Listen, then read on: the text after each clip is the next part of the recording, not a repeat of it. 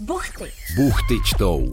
Speciální díly podcastu Buchty o knížkách, které všichni známe, ale málo kdo je četl. Ivana Veselková, Zuzana Fuxová a Stanislav Zajíček vám představí knižní klasiku tak, že vás to bude bavit a ještě se i něco dozvíte. Buchty čtou. Dobrý den, dobrý večer, dobré odpoledne. Vítáme vás v pořadu Buchty čtou v minisérii Buchty čtou, nebo při poslechu minisérie Buchty čtou. Tato minisérie pojednává o knihách, které všichni známe, nebo aspoň bychom znát teoreticky měli, ale ve skutečnosti je skoro neznáme. A je tu Ivanka Veselková, nebo Ivana Veselková, dospělácky, mm. v džínovém overalu a Standa Zajíček z gymnázia Matyáše Lercha. Standa. Dobrý den, eh, zdravím všechny posluchačky a posluchače. Standa Zajda. A dneska teda se budeme věnovat knize... to, to jsem natřela. Hodně jsem to natřela. Dneska se budeme věnovat knize Smrt v Benátkách od Tomase Mana. To je kniha teda z roku Stando 1900, kolik? 13, 12? To je kniha z roku 1911, kdy 11, no. vyšlo první vydání v takovém exkluzivní, v takové exkluzivní podobě. Mm-hmm. Ale musíme začít naší tradiční otázkou. Všichni už netrpělivě určitě stan dočekají předtím, než se vypraví prostě na svá Tinder rande nebo jiná rande.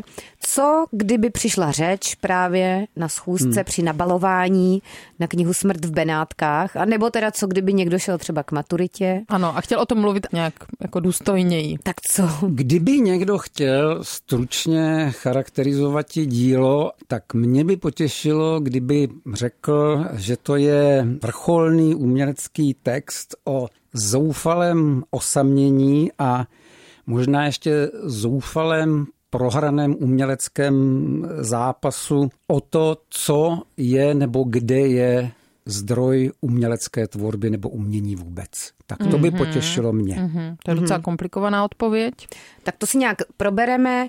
Moje laičtější že odpověď na to, o čem to je, tak je to o takovém Sucharovi postarším. Sucharovi. No, je to Suchar. Je to prostě sucharský no, slavný slovo spisovatel. Suchar je na místě. No. Mm-hmm. Disciplinovaný muž. Není s ním úplně lolec, to je tak. pravda. A ten se rozhodne, že pojede na dovču do Benátek. Mm-hmm. Tam se mu ale zapálí lítka. Má takzvaně puzení mm-hmm. a tam se zabouchne do mladého hocha, no a nakonec dostane choleru nebo no, nevím, jestli dostane choleru, prostě umře. Zaklepe bačkorama. Takzvaně zaklepe bačkorama, mm-hmm. ale protože sedí zrovna na pláži, tak si myslím, že zaklepe spíš třeba žabkama. Nebo to se možná tenkrát asi nenosilo na začátku. Ale ta smrt je relativně příjemná. Ale na pohodex umře. No ten problém je v tom, že když použijete takových slov, tak to jsou pochopitelně symboly. Jo? Třeba pohodex. A přesně Bačkory. tak. A vždycky je otázka, co se těmito symboly e, myslí skrze, co tedy autor vám říká. A ten text Smrt v Benátkách má právě tu základní vlastnost, že je, že je navýsost symbolický, čili když to jenom trochu přeženu, tak v každém slově je skryto něco, co vy musíte umět přečíst, abyste porozuměla aspoň části z toho, co mm-hmm, vám Thomas mm-hmm. Mann říká.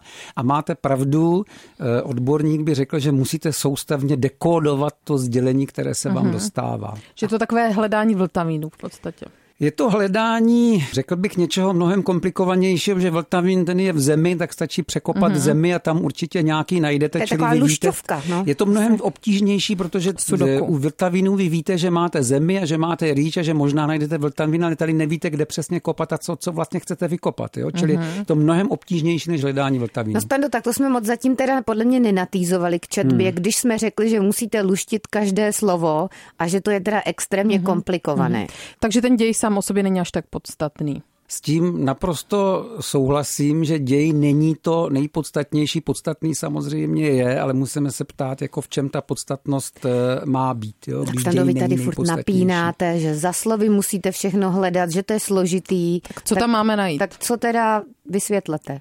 Problém totiž spočívá eh, Problém. hned na počátku v tom, že Thomas Mann je autor jako vrcholné eh, literární ligy. Je to muž, který eh, zaprvé měl jako rozsáhlé vzdělání, které neváhá do toho textu různým způsobem promítat mm-hmm. a za druhé měl velké nadání pro literaturu v tom nejvyšším, řekněme, kalibru. To znamená pro literaturu, která je přístupná jenom tehdy, když vy proděláte dost jako silné školení v té literatuře. Jo? To, to říkám teda s plným vědomím, literatura. Eh, že to mnoho čtenářů pravděpodobně odradí, protože proč by se měli sunout někam, kde potřebují dlouhá léta tréninku, ale zase na druhou stranu říkám, proč to neskusit. Mm-hmm. Jo? Takže proč vám tam dává man nějaké překážky? Man vám, řekl bych, nedává překážky v tom smyslu, že by jako schválně před vás něco stavěl, je to podobné, jako kdybyste třeba si chtěla zatrénovat s ligovým fotbalistou. Jo? Tak ligový fotbalista je samozřejmě někdo, kdo vás leco naučí, ale aby vy jste mu byl aspoň vyrovnaným partnerem, tak dost ten fotbal musíte umět hrát. Mm-hmm, jo? A tady to je to podobné. S myčudou. Ano. No a Stando, má teda vůbec jako smysl to číst? Takhle, když to říkáte, tak to už zní skoro jako kdyby si to ani nikdo přečíst nemohl, tu knihu. Pokud máte chuť zjistit, co v textu je vlastně ukryto, tak bych doporučoval mm, nějaké drobné seznámení se s okolnostmi vzniku té novely. A tady bych eh, navrhl nejprve se vrátit k té otázce, koho nebo čeho se týká to slovo smrt eh, v názvu v českém překladu. A odtud se potom dostaneme tedy dál eh, k tomu, co vlastně všechno v tom textu můžeme najít. No tak Stando, to je otázka na vás. To my ze Zuzkou vám... To je taková řečnická otázka. Neřekneme. Ale stejně si myslím, že jako čtenářky byste mohli aspoň některé z těch eh, smrtí docela dobře postihnout. Tak pojďme do toho. Tak která smrt eh, by mohla být ta, o které se mluví v názvu? Já bych řekla, že tam je smrt, nebo ta už asi proběhla možná dříve než v Benátkách, nějaké Aschenbachovy mladistvosti nebo přitažlivosti pro no, okolí. No vidíte, už se pouštíte na, na eh, pozoruhodný let eh, představivosti, že by to mohla být smrt, vy říkáte mladickosti, hlavní postava jmenuje se Gustav Aschenbach, nebo tedy Gustav von Aschenbach, jak víme. Hmm. Ano, to určitě by mohla být jedna, jeden z výkladů. Uvidíme, jestli správný. Hmm. Nebo řekl bych ne správný, ale eh, takový mající oporu v textu. Vždycky Dobře. bychom měli podávat takové výklady, pro které najdeme oporu v textu. A ne úplně blouznit. Tak, Dobře. ne blouznit mm-hmm. nad čímkoliv, o čemkoliv, to je nesmysl, že proto jsme se tady nesešli. A vy teda chcete nějaký další ještě smrti, Stando, jo? Kromě teda smrti Aschenbachovy mladistvosti a jiskrnosti. Tak abych asi na prvním místě určitě, kdyby mě takhle někdo eh, hloupě ptal, jak já teď tady na vás dotírám, tak bych asi řekl, že na prvním místě je tu přece smrt Gustava Aschenbacha, kterou eh, Fyzická. celý, celý ten text končí. Ano, fyzická smrt Gustava Aschenbacha.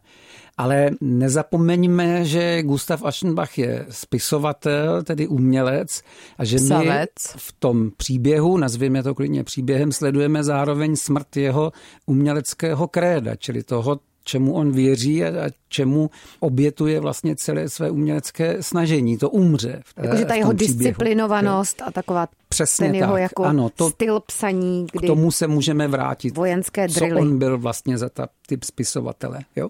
Uh-huh. Potom nezapomeňme, že se ocitáme e, ve městě, v Benátkách a tam se ocitá smrt Konkrétně cholera. tedy nebezpečná indická cholera, která taky je něčím, co se běžně představuje že, jednoduchou metaforou smrt. Čili i o tomhle se v tom textu mm-hmm, To je mluví. taková nadávka, cholera, smrt. A potom to taky neznám. nezapomeňme na to, že Benátky mají e, v umění velmi zvláštní roli a to je právě to, že oni velmi často figurují jako symbol rozkladu, zhouby, falše, hmm, taková hniloba. takové ano, i to slovo hniloba je naprosto dekadence. na místě. Dekadence. A proč tomu tak je? Proč právě Benátky jsou symbolem entropie a dekadence? To je velmi dobrá otázka a těch důvodů bychom našli více. Ale řekl bych, že jeden z těch nejpodstatnějších je výlučnost, které to, kterou to město vždycky mělo. Jo, to město historicky vzniklo jako zcela zvláštní útvar, že jo, město postavené v moři na kůlech, to kvůli tomu, že bojovní Venetové tím dobře vzdorovali Římanům, kteří to město nikdy nedobili.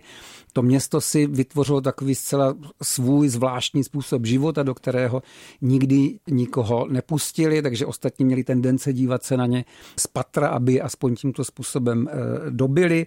Zároveň to bylo místo, kde, jak víme, se proslavil karneval, o kterém se vždycky vykládaly nejneuvěřitelnější smyšlenky a legendy.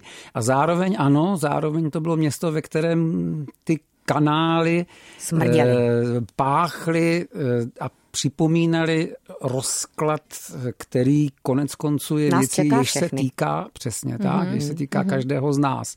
Jo a toto všechno dohromady plus ještě řada dalších věcí způsobilo, že bonátky tady a zvlášť v- v- jako opravdu v období dekadence hrají roli něčeho, co je symbolem rozkladu, zániku, falše, taky. Hmm. Tam jsou ty masky. nikoliv náhodou, eh, nikoliv náhodou teda se ocitají i v tomto příběhu. Jako ten smrad z těch kanálů, to tam popisuje Thomas Mann poměrně často v té knize, že to tam jako pořád smrdí a že to tam je zatuchlý a že tam je vedro a že se ano. hlavní hrdina potí a tak podobně, tak to tam je. Jinak teda pokud ještě někdo tu knihu nečetl, tak my musíme říct, že vlastně on tam ten spisovatel vydrží vlastně tak dlouho právě kvůli tomu, že se tam jako zakouká do krásného mladíka, byť ví, že mu to vlastně škodí, nebo že ho to vlastně může zabít. Takže Ano, on jde protože- jako tady přes ten svůj teda put sebezáchovy nebo přes nějakou tu svou bývalou disciplínu, zůstane tam, no a A podlehne. A podlehne, ano. Ale otázka je, eh, jestli to celé nemá náhodou ještě nějaký další symbolický význam a tady si dovolím mm, ještě jednu interpretaci. Klidně to považujte za moji své voli a schválnost. Mm-hmm.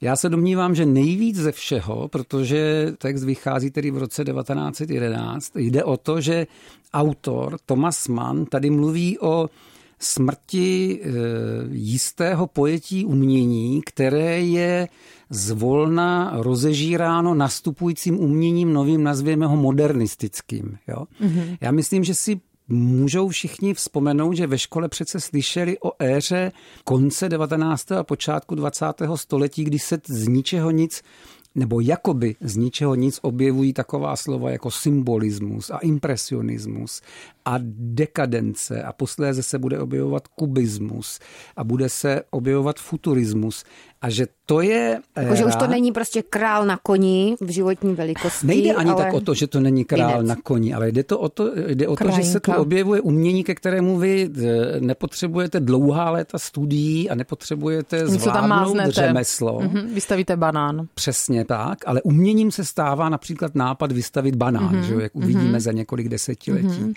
A Gustav von Faschenbach je konfrontován s tím, že nikoliv důslednost, pečlivost, píle, pracovitost, Je zájem. ale emoce, výtrysk náhlého popudu, eh, smyslové opojení je to, co vás mm-hmm. celé se zmocní.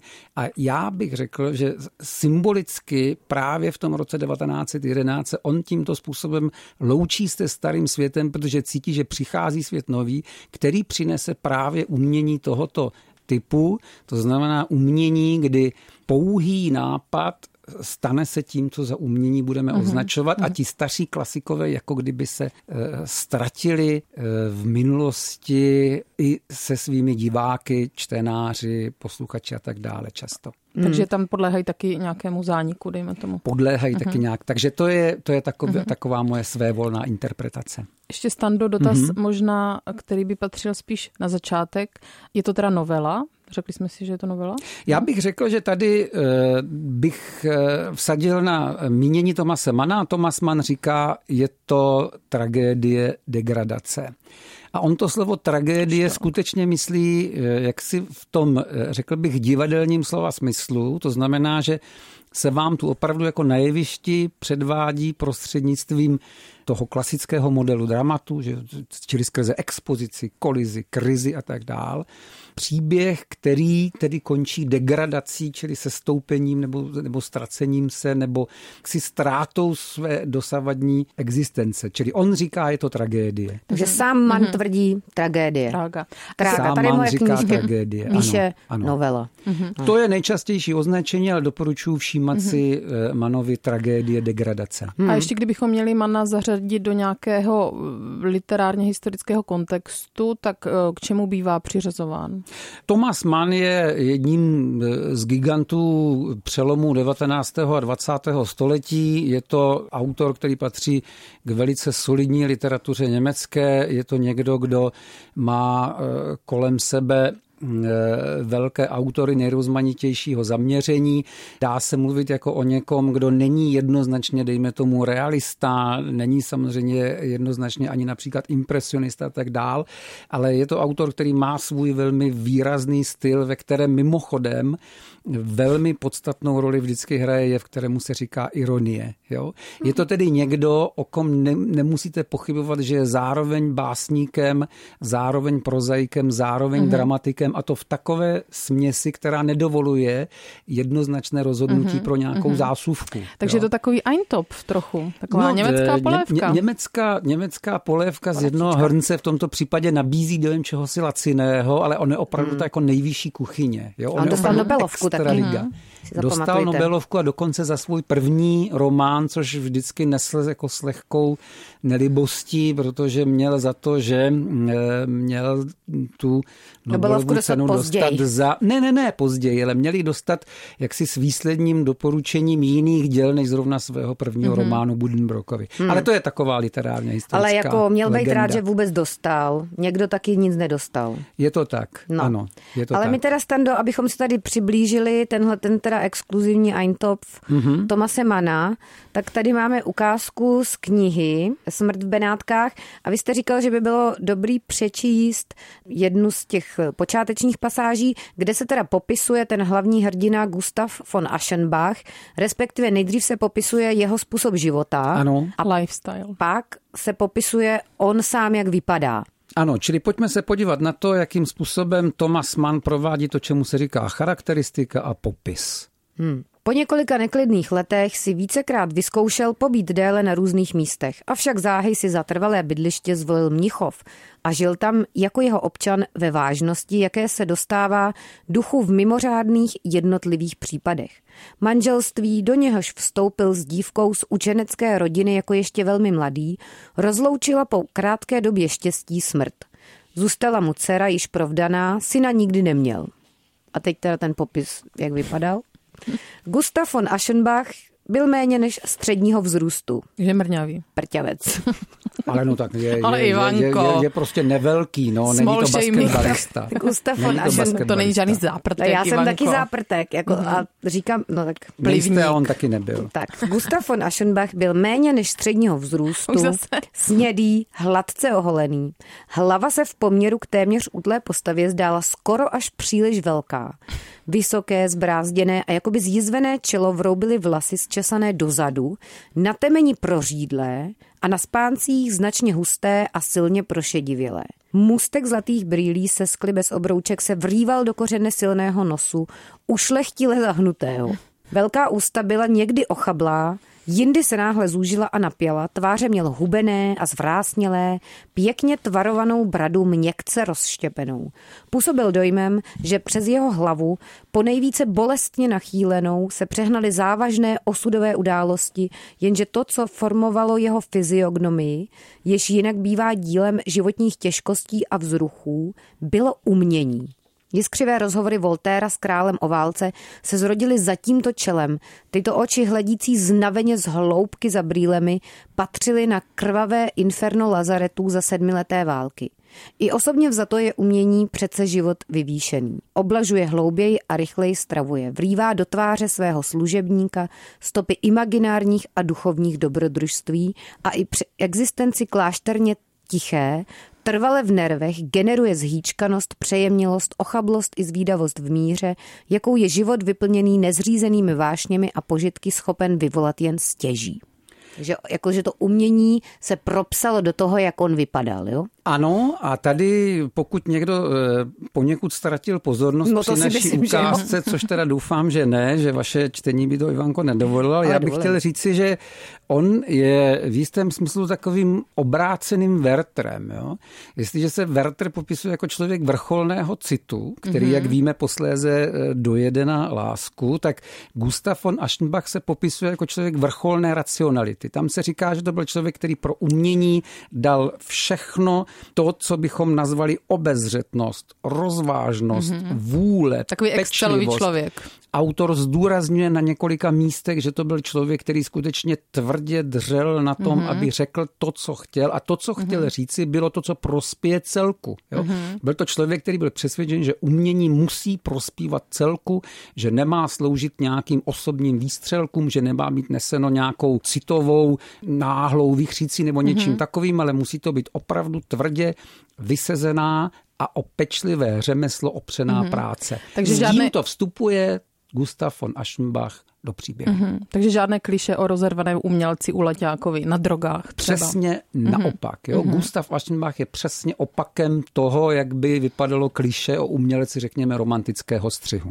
Jako disciplinovaný, že si to odmakal. Tak, Jak říká Ivanka, stravenkář. Dříč. Všecko si odmakal a společnost to ocenila. Společnost ocenila, že si to odmakal a cenila si ho jako jednoho z těch, který tvoří pevné pilíře její existence. Proto mu také třeba k 50 výročí jeho života propůjčili eh, ten šlechtický titul, takže proto Gustav von Aschenbach. Hmm. Ale tak happy asi taky úplně nebyl, protože právě, nebo nevíme, ale hmm. já to tak čtu, a pak on teda se rozhodne z ničeho nic, nebo na základě toho, že vidí uh, nějakého cestovatele, nebo prostě někoho, ano, kdo vypadá, ano. že cestuje, tak se rozhodne, že taky nebude sedět jenom doma nebo na svém letním bytě a že někam takzvaně vyrazí. To je eh, pěkná připomínka jednoho z velice podstatných motivů té novely.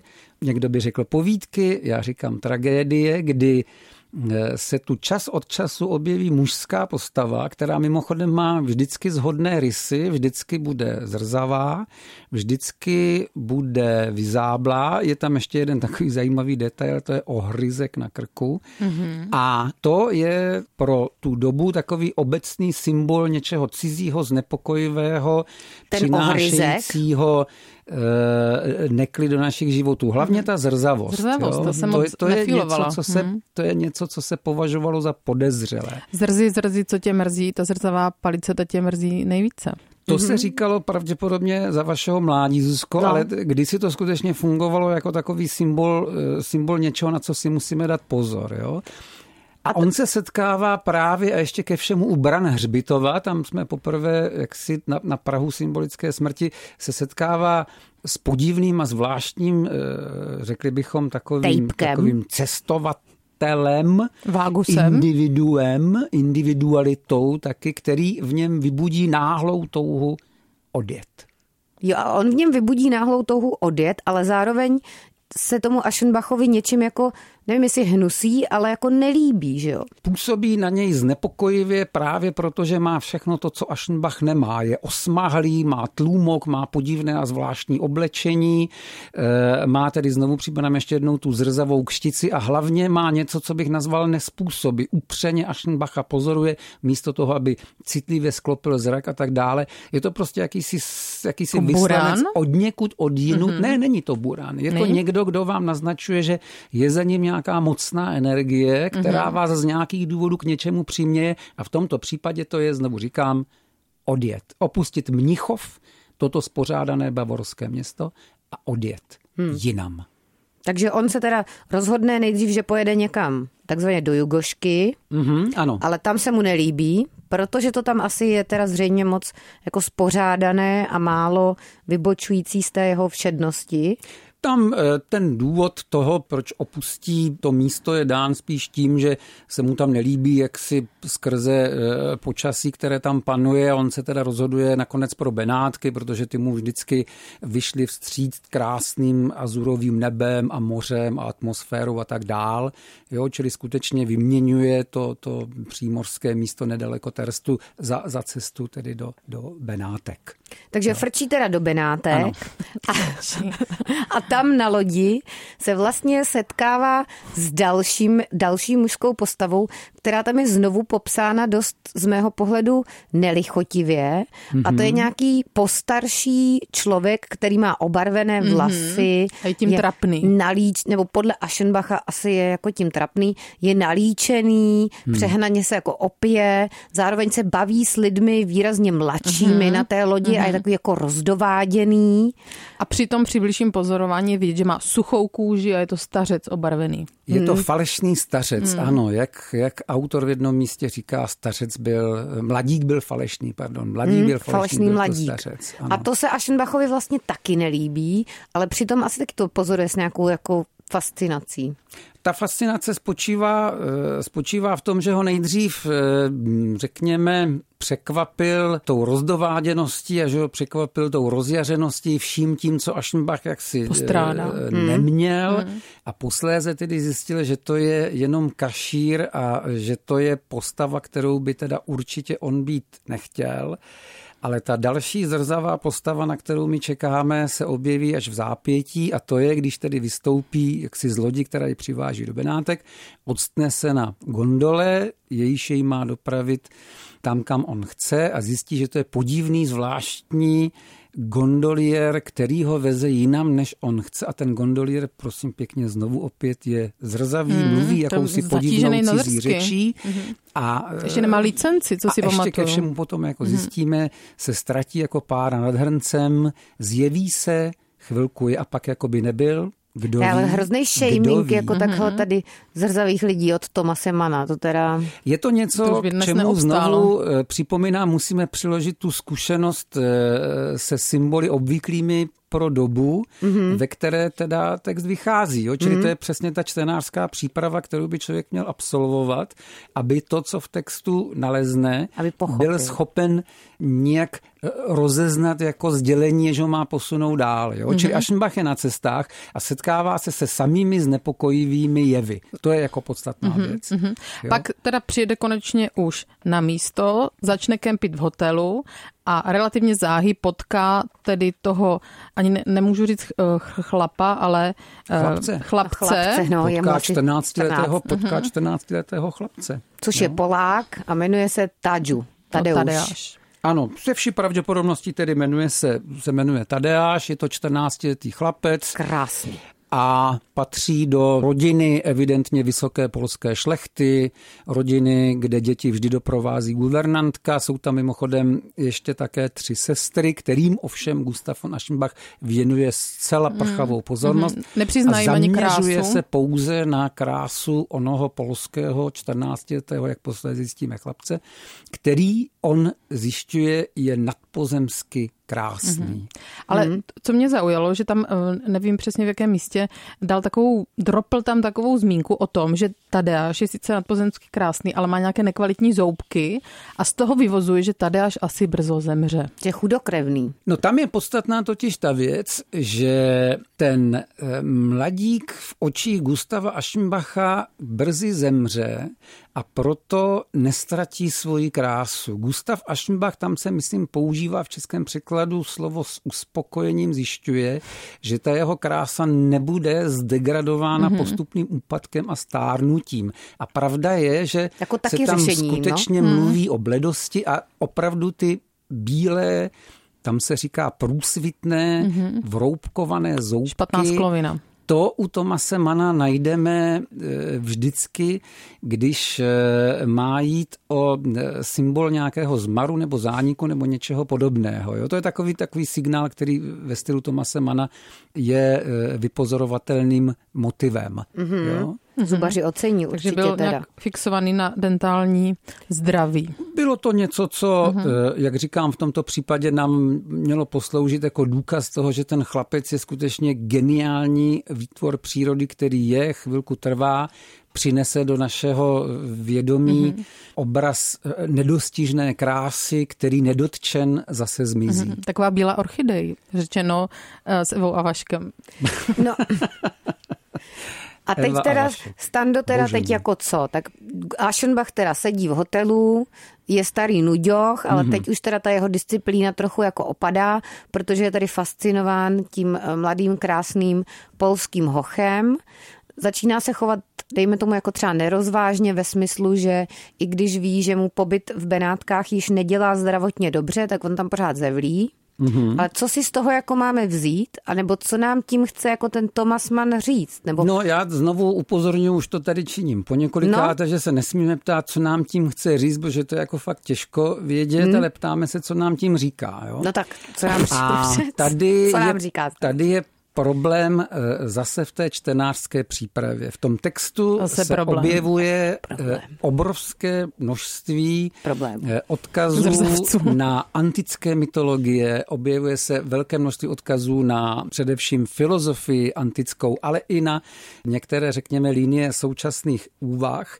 A tam z toho mi jednoznačně pokud tedy podstoupíme tuto přípravu, tak můžeme vycítit, že v Gustavu Aschenbachovi začne probíhá takový velice těžký vnitřní boj a ten spočívá v tom, že on si klade otázku, jestli ta skutečná krása je tedy výsledkem pevnosti, odhodlanosti, eh, racionálního rozhodnutí a to všechno tedy posléze vloženo do umění dává tu opravdovou krásu, kterou poskytne mm-hmm. jenom umění. A nebo je to tady chlapec? A nebo jestli ta skutečná krása je dána tím, že mé smysly, nikoliv můj rozum, ale mé Mhm. smysly jsou najednou zaujaty něčím, co přesahuje moji dosavadní zkušenost. On prostě s hrůzou zjišťuje, že jeho dosavadní zkušenost s uměním a s krásou je přebyta obrazem tohoto sladce nádherného nadpozemsky božského chlapce, a on pochopitelně jako znalost antické filozofie i hned sáhne k Platónovi a jak víme ze studia Platóna, tak No, nevíme, Stando. tak Jak jenom, ne? je- jenom to chci říct, že Platon říká, že existuje ideální svět, nebo tedy svět ideí, ve kterém existují takové věci, Tak to ještě víme, to je ta jeskyně. A to Reálně, myslím, existují takové věci jako třeba láska a mír a spokojenost a tak dále, což my známe jenom Ideje. jako abstraktní mm-hmm. ideje. Jo? Ne, nemůžeme si koupit mm-hmm. spokojenost, jak známo. Přijde Nemůžeme si slovo koupit jeskyňka. klid a mír a mm-hmm. tak. Jo? Můžeme. Ale mm, to, co můžeme vidět smyslově z těchto ideí, je jediná věc a to je právě krása. Jo? Krásu skutečně, když vy vidíte, no tak víte, že to je krása. A jestliže ji smyslově vnímáte, no tak potom vás přesvědčuje o tom, že ideje aspoň skrze tu krásu jsou, Fungují. jsou jaksi patrné. Mm-hmm. A toto v tom Gustavu Aschenbachovi začne Se začne závažným být. způsobem hlodat a nahlodávat jeho umělecké mm-hmm. přesvědčení. Tak pro co jsem já jako umělec žil celou dobu? Víte, je, jedeš na dovolenou A zboří se ti svět. co, co se stane?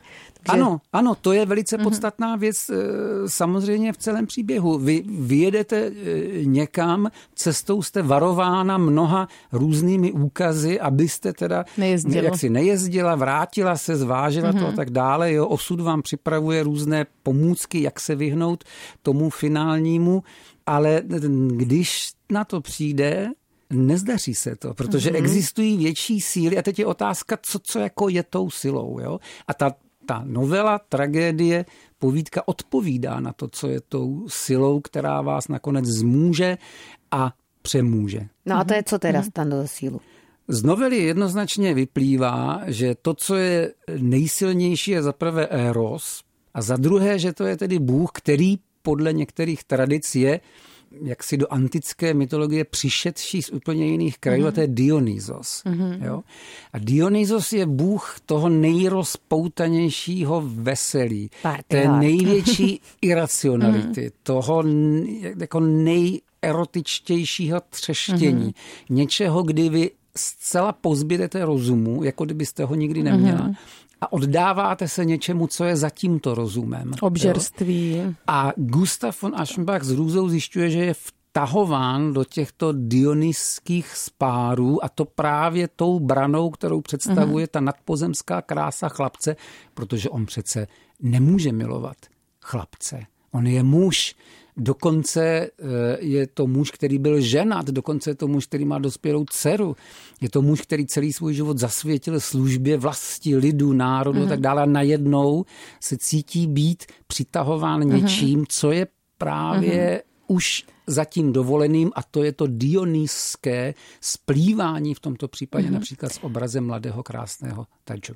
Tam bych ještě chtěl říci, že není náhoda, že ten tadžu vypadá právě takhle, to znamená jako božský plavovlasý andílek, protože to je mimochodem klasický symbol krásy, který jako takový je eh, v době, kdy Thomas Mann píše svůj příběh zcela obecně přijímán. Jo? Tak jako existuje třeba obecná evropská představa o krásné krajině, tak existovala obecná představa o tom, jak vypadá krásný člověk a to je právě to. Jo? Čili i toto je důležité vědět, že v určitých dobách jsou určité konvenční představy o kráse. To víme, že jo? Toto je banální věc a on ji sem tímto způsobem vkládá. Jo, no. takže to, jak tady vypadá Tadžu, tak to byl tenkrát jako idol krásy. To, byl, to, to dneska takový, třeba v gymu už by taky s tím někdo neprošel. Ano, možná. Nenadělal. On je takový, takový symbol, takový symbol toho, co je mm-hmm. skutečně krásné. Mm-hmm. On je dnešní jo? terminologii by byl popisován jako takový twink, že jo, takový útlý blondáček. Mhm. A mně tam ještě přijde významné, že on se o tu krásu nějak nezasloužil. On, on ji má takzvaně a tak přirozeně. Většinou. No, jako, když 14. Nebyl na plastice. On je, on, tak... je, on je vtělením božského principu, tak mm. jaké pak zasluhování no. se okrasuje. O to se nemůžete. Dřina. Tu buď to máte, nebo nemáte, nebo ne. což s hrůzou zjišťuje znovu ten Gustav Aschenbach. Jo. Kterému nepomůže, jak později zjistíme, ani barva na vlasy. Tak nepomůže. Pomůže třeba si nechal barvit vlasy, byl happy a pak umřel, takže za mě jaký v pohodce. Ale... To, je, to, je, to je samozřejmě důležitá otázka. Stando... Jestli byl v, v pohodce. často, často máme te, tendenci to vnímat uh, ta díla tak, že třeba spisovatel, spisovatelka se v nich inspirovali nějakou svou vlastní zkušeností, tak v tomhle případě teda mm. inspiroval se Thomas Mann nějakou svou vlastní zkušeností, anebo tohle je čistě fikce nezaložená na ničem z jeho života. Literární eh, historikové mají jako jeden z předmětů své práce to, že zkoumají odpovědi přesně na tyto otázky a eh, já se přiznám a nedělám to tady poprvé, že mám problém s těmi legendami, které oni vytvářejí, protože, hmm. jak víme, náš život je zachycen prostřednictvím různých střípků a literární historik z nich potom vyrobí, řekněme, hmm. životopis nebo nějakou jinou legendu tohoto typu. A bez sporu existují studie, které říkají Thomas Mann, prožil eh, setkání tohoto typu, že v neuveřejněných memorálech jeho, jeho ženy Kati se o tom také mluví. A podle mého názoru toto úplně stačí, abychom, když už by nás zajímala ta literární historie, konstatovali, že to pravděpodobně tak bylo, ale není třeba se tomu, uh-huh. není mhm. třeba se tomu věnovat uh-huh. hlouběji nějak dál. Uh-huh. Jo. Já jsem si všimla toho, že v současné době někteří to dílo podle mě trochu překrucují v tom smyslu, že se jedná o byť platonické jako zneužívání nebo nějaký toxický vztah. Co si o tom myslíte? Tam bych vůbec nehledal odpověď na žádnou otázku. Já si myslím, že to nemá s tím společného vůbec nic, mm-hmm. protože ta rovina toho vztahu Gustav Aschenbach a Tadžu je, je skutečně na výsost symbolická a množství těch symbolů, které jsem se tady snažil alespoň v, jako v nějaké malé množině představit, to jenom potvrzuje. Mm-hmm. Tam jde mm-hmm skutečně o to, že Gustav Aschenbach je, řekněme, představitelem klasicistního umělce, který tedy vyrostl z těch zdrojů té antiky mm-hmm. a mhm. je jakýmsi společenským ideálem a proti němu stojí Tadžu, který je symbolem toho nového přicházejícího světa, řekněme, umění 20. století, které najednou přichází s úplně jiným způsobem mm-hmm. toho, jak umění mm-hmm. tvořit, to znamená především z té imaginace, individuality, řekl bych i inovace, z toho, že vy sám jste vždycky tvůrce, který v sobě má toho génia, který to umění bez často i námahy může nechat vyrůst na povrch. Mm tak jako bohové nechávají vyrůst překrásného tadžu. Jo? Ale kdybychom to vrátili na tu pol, více polopatickou, mm-hmm. pro mě pochopitelnější rovinu, tak um, podle mě tam i významné to, že oni spolu vlastně nikdy nenavážou, kromě očního kontaktu, ani žádný jako verbální kontakt. On si tam maximálně ten Aschenbach jednou zamumlá, že ho miluje, tuším, nebo že je rozkošný, nebo něco v tom smyslu, ale neříká to přímo jemu. Říká to sám sobě jako vrchol toho dlouhého pochodu, který podnikl, říká skutečně tu větu milují tě a e, zároveň je pravda, že kromě letmých kontaktů, u kterých vždycky, zvlášť jsou-li oční, vy si musíte klást otázku, o čem se vlastně mluví, že jo, tou, tou e, mluvou očí, mezi nimi e, k ničemu nedochází. To je samozřejmě pravda. A co lidi stando? Co čtenářstvo hmm. na to v době, kdy ta kniha vyšla? Čtenářstvo e, mělo tu novelu, povídku, tragédii za e, velmi pozoruhodnou. Měla okamžitě pověst dalšího významného díla e, v té, té, řekl bych, už jasně zářící hvězdy Tomase Mana. A bylo, myslím si, hned od počátku v těch scénářských reflexích jasné, že, eh, že se to vnímá jako dílo symbolické, akorát se teda mohly vést polemiky o tom, co ten symbolismus zasahuje, i když upřímně řečeno, pokud vím eh, ze studio Tomasu Manovi, on si představoval poněkud jako větší ohlas, než jo, že čekal, že to bude větší pecka. Měla, jo? čekal, mm-hmm. že to mhm. bude větší pecka, ale taky nezapomeňme, že... Že začala válka, jsme, lidi No to ještě, čas, chvilku, taky. to ještě chvilku potrvá. Jo? Zuzko, přece jenom v roce 1911 žijete ve světě, o kterém se domníváte, že už nikdy nebude jiný, že to je fantastický, nádherný svět, který nikdy neskončí mm-hmm. a že tu není žádný mrak, který by tento svět mohl obestřít. O tom, o tom je ta knížka 1913. Věc. O tom je řada knížek, které, když nasvíceno zpětně tou velkou válkou, tak, které my říkáme první mm-hmm. světové, tak eh, řadu těch signálů odhaluje jako, jako signály toho, že ten svět si ten svět končí. Jo? A smrt v Benátkách je taky samozřejmě i smrt v tomto smyslu. Jo? Navíc jich, že jo, jich byly vždycky pro ty poctivé pracující a hm, jaksi racionálně vybavené Němce něčím, co je podezřelé, odkud jako přichází mm-hmm. ten rozleptávající element z toho mm-hmm. jihu. Jo? Mm-hmm, ta pizza. A mě by ještě zajímalo, jestli je nějak významné, že Tadžu, respektive jeho rodina, jsou původu polského. Tam bych našel jeden důvod eh, v tom, že můžeme vidět v Tadžovi jeden hm, velmi silný emoční akt, který on projeví, když prochází kolem ruské rodiny. Na pláži je veselá, mnohočetná ruská rodina se služebnictvem a Thomas Mann, autor, popisuje, jak Tadžu kráčeje kolem této rodiny, se jakoby otřese odporem a odvrátí se a dává všemi pory najevo, že tohle tedy rozhodně není společenství, ke kterému se byť i chtěl, uh-huh. Byť i chtěl eh, přiblížit. A hlavní důvod bych řekl ještě, nebo, nebo promiňte, ne hlavní, ale důležitý důvod je i v tom, že jsme v mezinárodním společenství. Jo? Jsme v takové jako molekule, kde je mnoho různých mhm. atomů. Uh-huh. Máte tam Němce, máte tam výslovně Itali, máte tam výslovně Francouze, máte tam výslovně Angličany, máte tam výslovně Rusy a máte tam výslovně Poláka. Uh-huh. A uh, v tom díle taky není úplně moc plastických ženských postav, mm-hmm. nebo jsem si jich minimálně nevšimla. Um, má tato absence nějaký hlubší význam, nebo je to náhoda? Čtu to tak. Jako nejsou tam žádné ženské postavy. Tak jsou tam ty ségry, tam nějak jsou projdou. Tam, no, ty tam eh, projdou. No. Jsou tam Tadžovy sestry, které jsou představeny jako, jaksi s, s největší myslitelnou stručností a jsou zároveň představeny i jako vždycky oblečené neslušivě, stroze, klášterně a tak dál. A ženská postava, která by jaksi se dala považovat například za psychologicky aspoň trošku podchycenou, tam opravdu není žádná. Ale ta odpověď zase tkví v tom, co jsem říkal. Jo? Ideálem krásy nemůže být něco, co je například zatíženo biologickou rolí. A biologickou mm-hmm. rolí ženy je rodit děti a krása je tu jenom proto, aby přivábila toho, kdo, kdo zrození toho dítěte zajistí a tak dále. Jo? Čili jestliže krása, tak to musí být krása, která je oproštěna od všech vedlejších funkcí, než být krásný. A to prostě žena být nemůže. Takže proto jako podle. Mana teda. Podle Tomase Mana Že tam má ten a samozřejmě upozorňuji, mm-hmm. že Mhm. i podle jaksi klasické filozofie mm-hmm. platonské. Mm-hmm. Když čteme platonské dialogy, především Fajdra, ze kterého se tam objevuje řada takových jako ne eh, lehce srozumitelných citátů. Takže ne krása je na to balbu, evidentní. ale krása ano, pro musí to, krásu. musí to Sama být krása, která není zatížena žádnou mm-hmm. jinou funkcí, než být krásný. Jenom chodíte a flexíte tím, proto, že jste krásný. proto nikoliv žena. Mhm. Ta se nehodí do tohoto konceptu uvažování o umění. Mhm, Jo? Pokud bych měl pohovořit o stylu Tomase Mana, tak bych upozornil na to, že on je vždycky velice přísně zaměřen na to, čemu má sloužit. Čili jestliže má styl sloužit popisu, je jiný, než když má sloužit snové imaginaci, nebo je jiný, když má, dejme tomu, eh, vyjádřit úsek nějakého děje.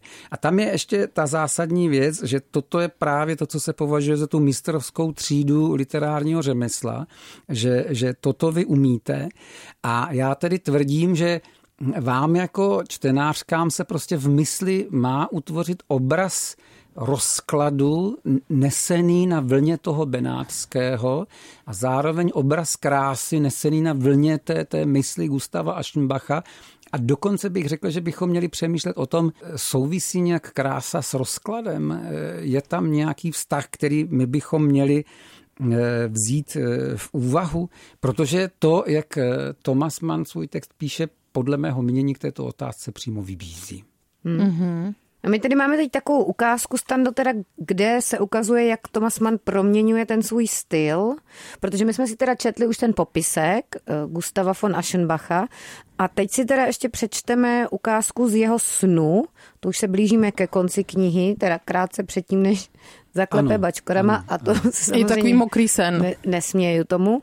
Ale ještě se mu teda zdá, zdá, a co se mu teda zdá? Teď jsme jako někde tak v části už popisu Já bych toho jenom snu. eh, tu ukázku snad uvedl tím, že jemu se zdá sen, eh, ve kterém je evidentně on účastníkem eh, velice rozdivočelé dionyské slavnosti. Jo? Také A snad bychom si měli připomenout, že tyto dionyské orgie v řeckém prostředí stojí za vznikem mm, řady věcí a jako nejpodstatnější z nich je divadlo, jako, jako jedna z nejdůležitějších součástí evropské kultury.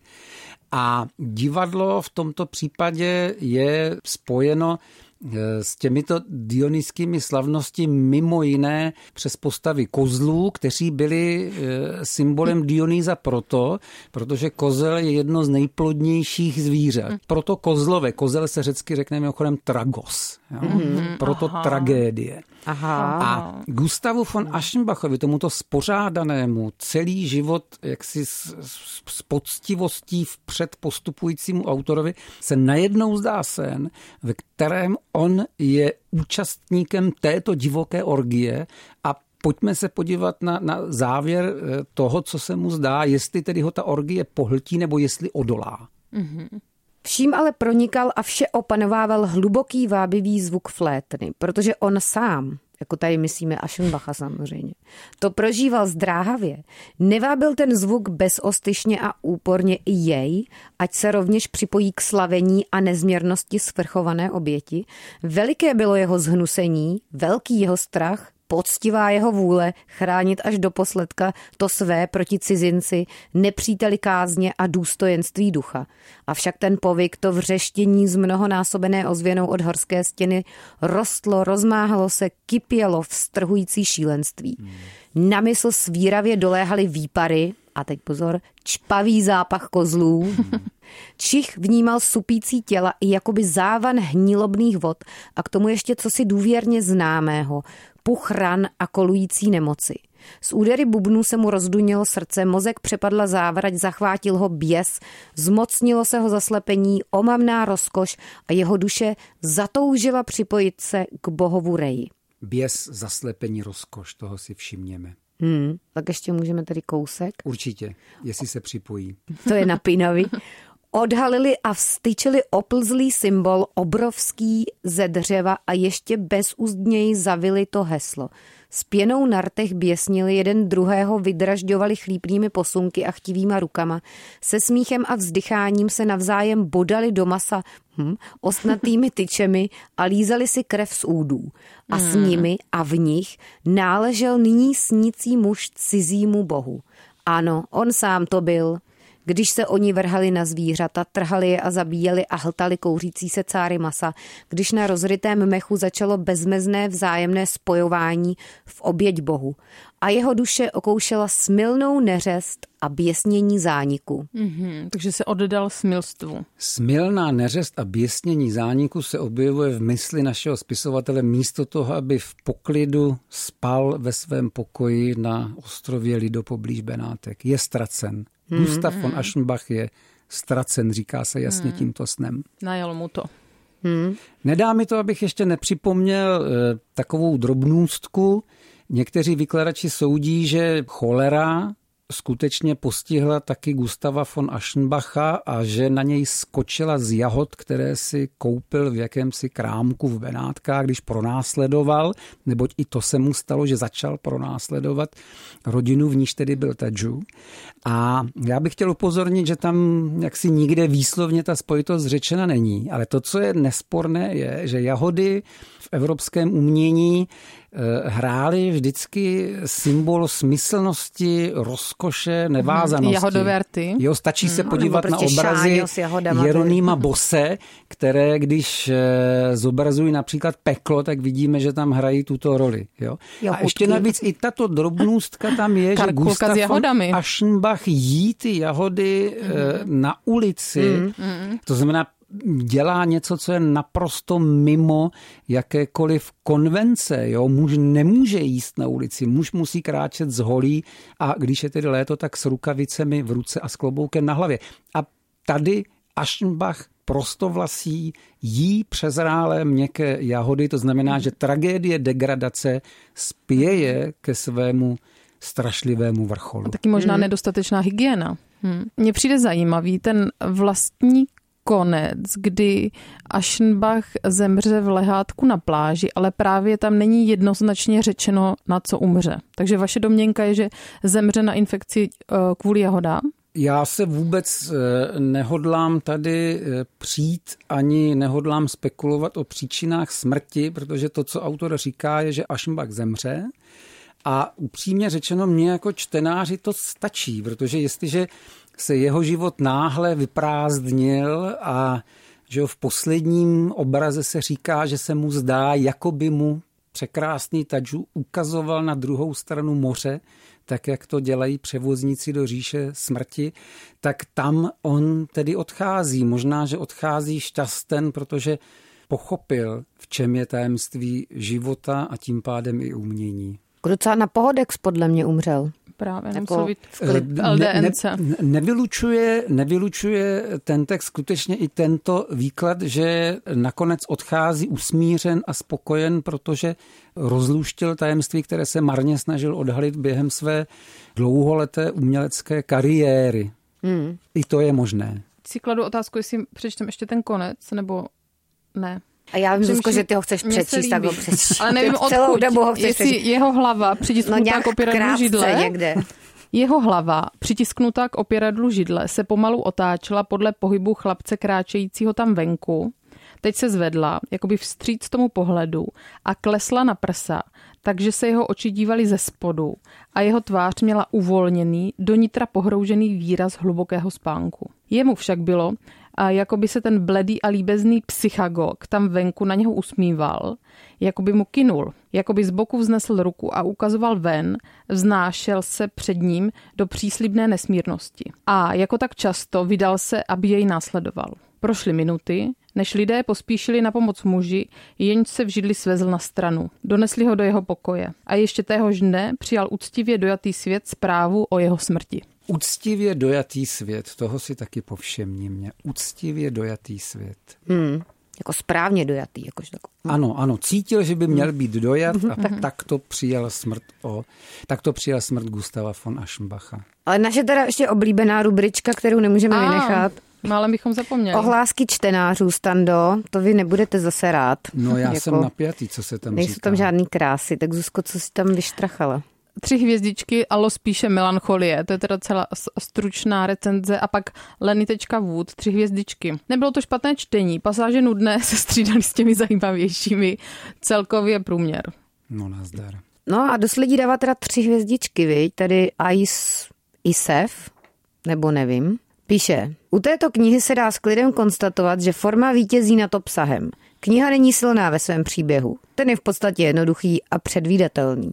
Čekala jsem příběh mnoho vrstevnatější a propracovanější. Nedočkala jsem se. Čeho jsem se ale ve velkém dočkala, byly popisy míst a duševních pochodů stárnoucího muže, zaslepeného nečekaným citem k mladičkému polskému chlapci.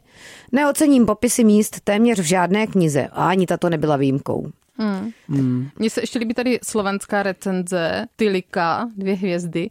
Nerozhodný introvertný latentný homosexuální dochodca se snaží obhajovat svůj postoj k životu, dozajista odvážné na svou dobu, ale to v té době boli i hranolky.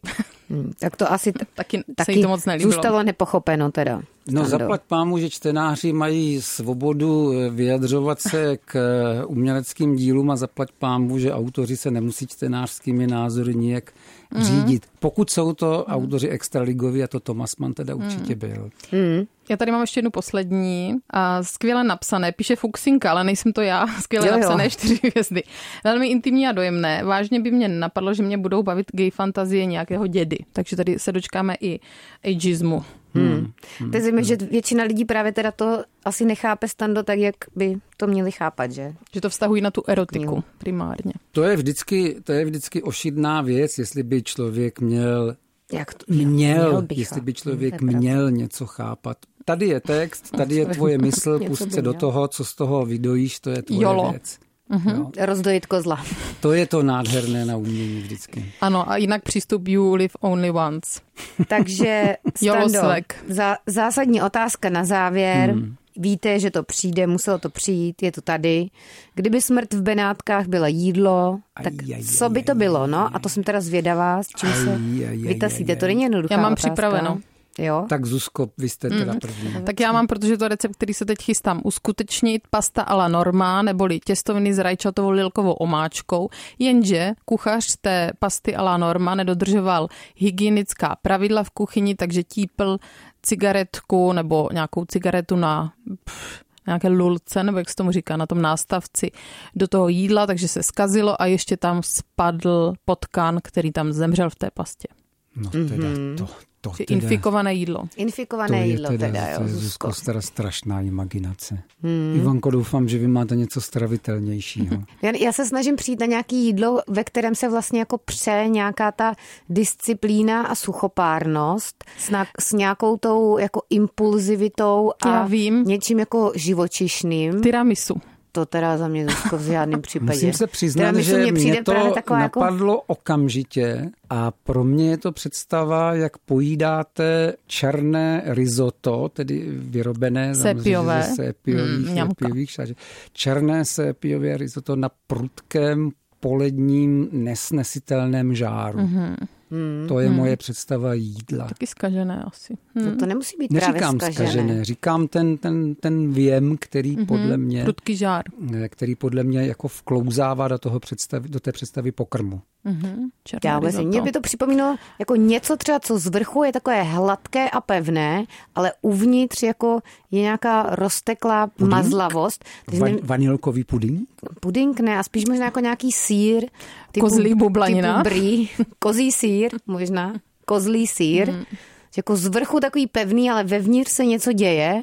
A teď nevíš, jako je důležitější ta pevná slupka, nebo to vevnitř, co se tam děje. Hm, To je pěkný obraz. A- Kozlí bublanina, to zní teda pozoruhodně a já bych si to asi Nedal. nedal. Nedal. Já bych Není to safe jídlo. nedal, Ale pozoruhodné to je. Comfort food. Takže i vy se můžete zamyslet, co podle Mhm. vás je samozřejmě smrt v Benátkách za jídlo. Budeme rádi, když nám to napíšete. Ano, na Instagram, a... anebo tady zde přítomnému standovi No, na jeho gymnazijní mail. Určitě nadšený, když mu tam budete psát kozlí bublaniny. Já budu nadšen, pokud se pustíte do smrti v Benátkách a dáte autorovi eh, šanci nejenom v těch zajímavých pasážích, ale i v těch nudných popisech. To mě potěší. Tak. To je slovo do pranice, nashledanou. Buchty. Buchty čtou. Speciální díly podcastu Buchty o knížkách, které všichni známe, ale málo kdo je četl. Babička, Máj, Kytice a další knižní klasika v podání, které vás neuspí, ale pobaví. Buchty čtou. Poslouchej na webu wave.cz lomeno buchty, v mobilní aplikaci Můj rozhlas a v dalších podcastových aplikacích.